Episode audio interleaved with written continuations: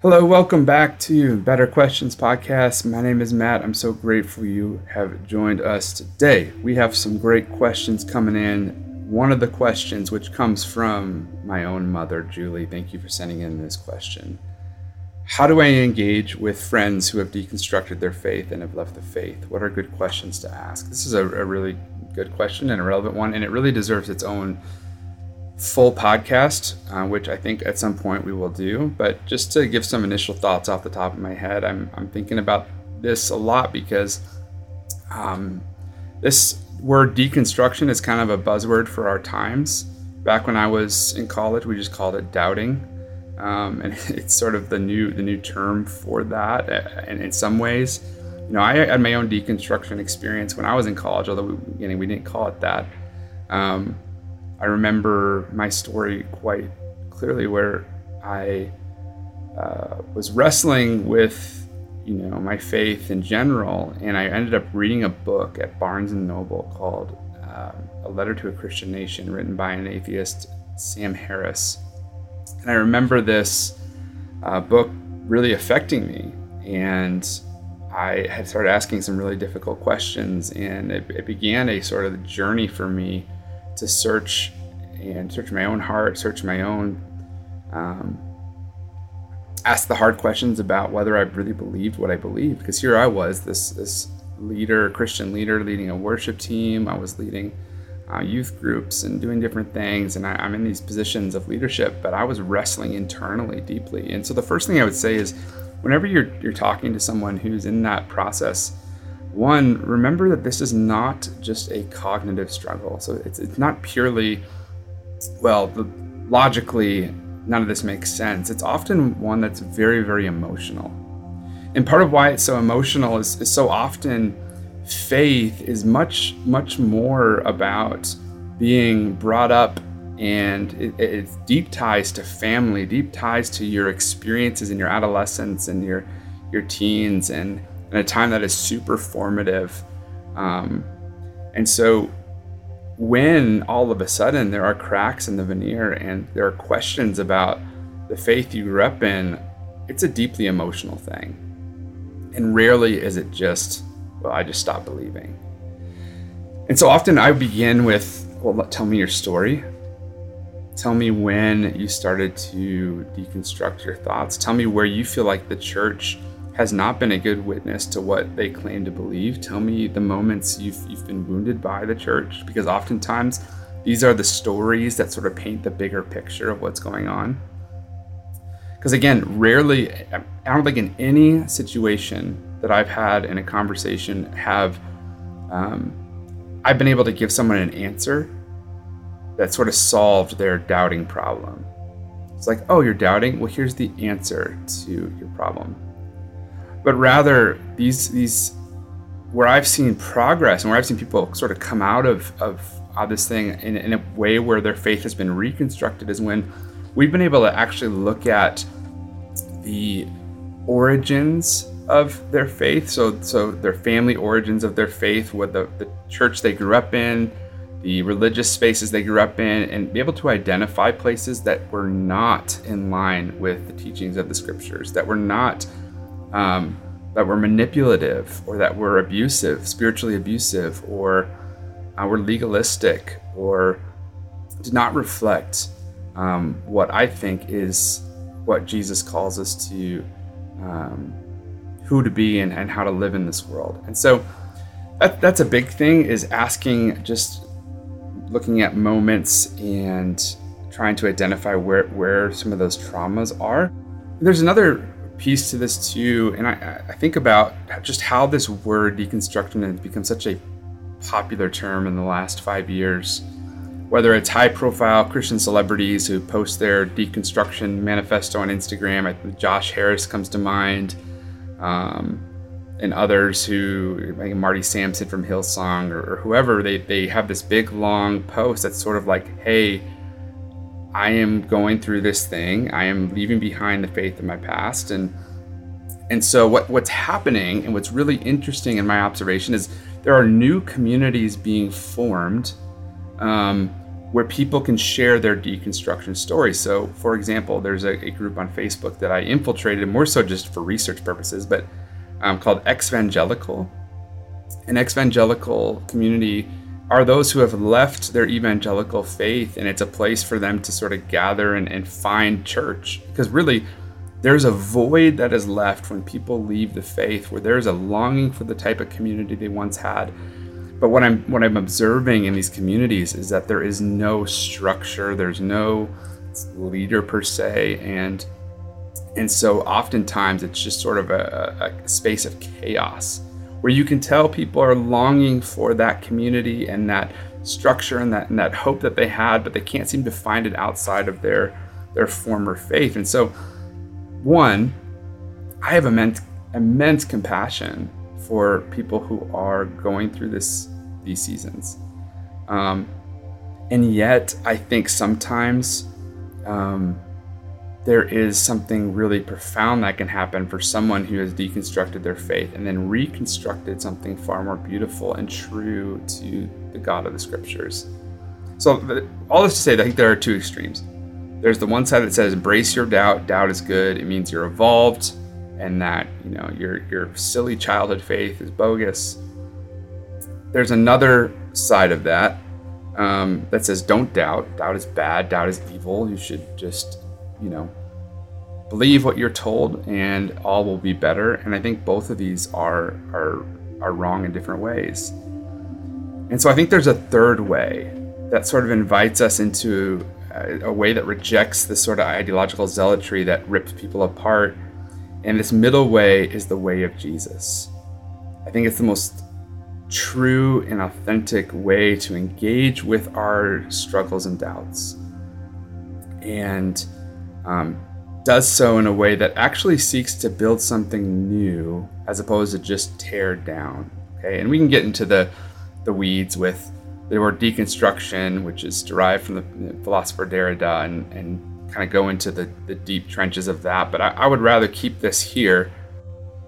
So real quickly, I'm gonna I want to talk through sort of the three stages um, that I think are helpful in what we'll call the theological journey. You have the construction stage. Okay, this is the stage where you came to believe in Jesus.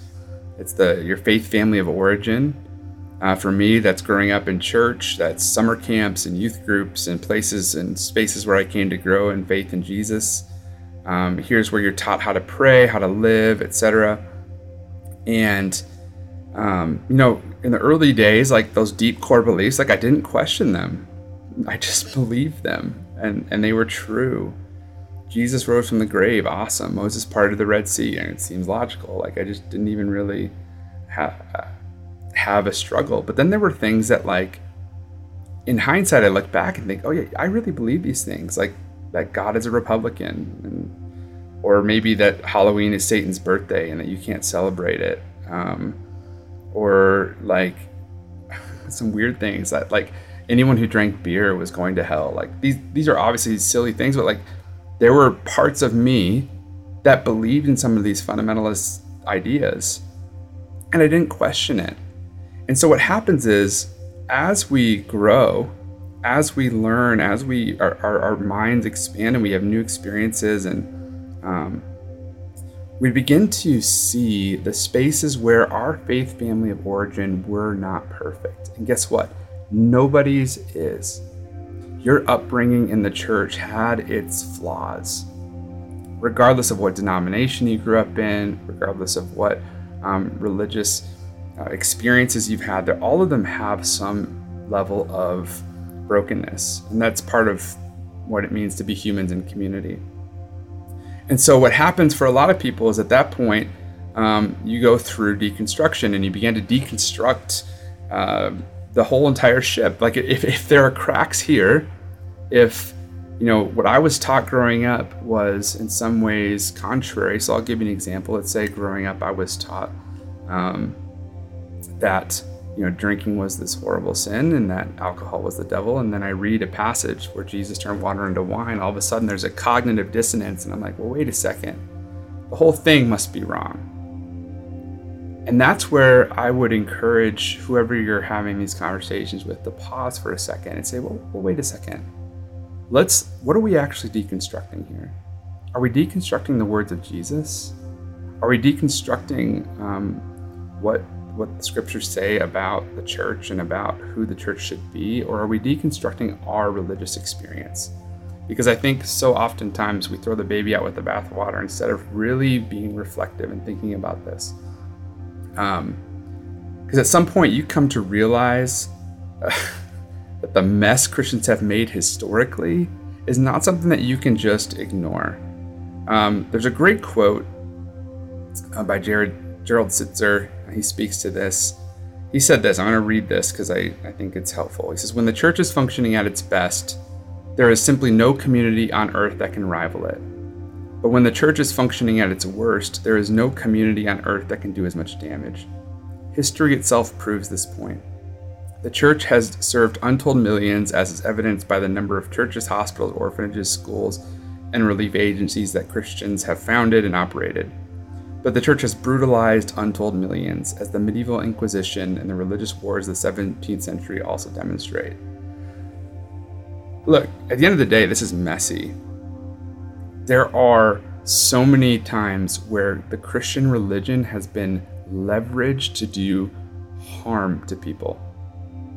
I think of the way the Christian community has treated the Jewish community historically has been awful.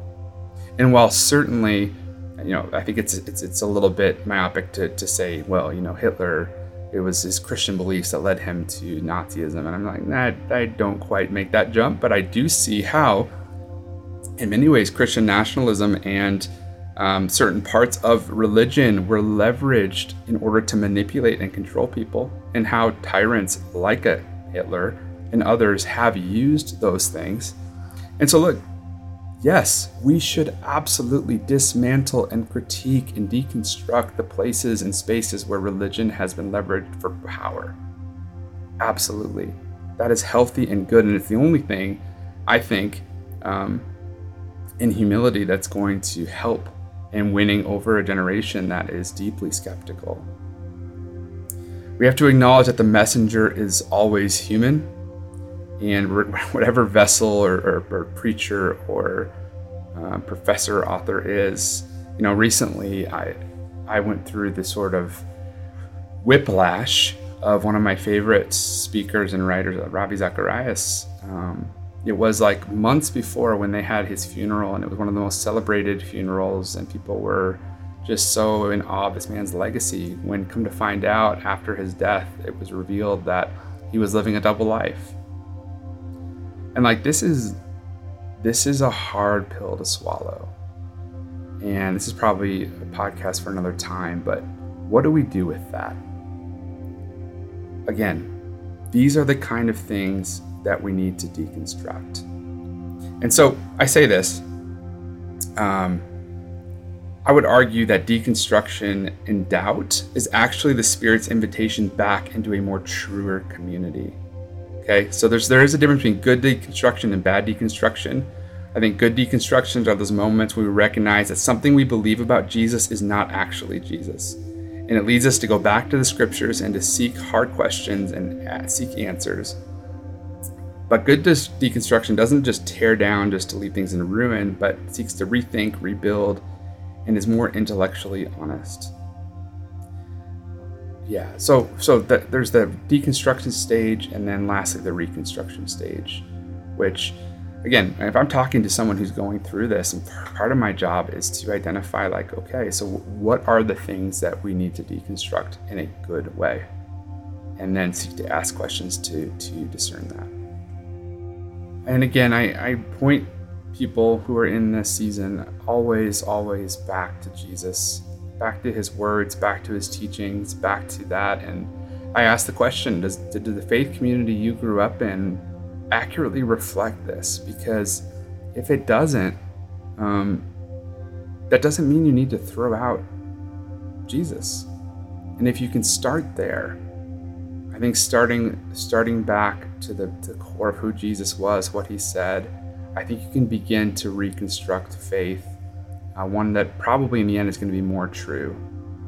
And finding a community that um, not perfect but is accurately teaching the scriptures is super important. That is, um, you know, has a, a community that's not just about knowledge, but is living out their faith, that is authentic, that all those things are super important. But again, this is Zerv's Stone podcast. I will end this question for now. And great question, Julie. Send in more. Uh, we'll continue to have these conversations. Thanks, everybody. Hope you tune in to next podcast. We will see you again. If you have any questions, uh, send them in Better questions at eastminster.org or go to our website, eastminster.org slash betterquestions. This podcast does not happen without questions, so send them in, and I want to keep having these dialogues. Thanks. And grace and peace to you.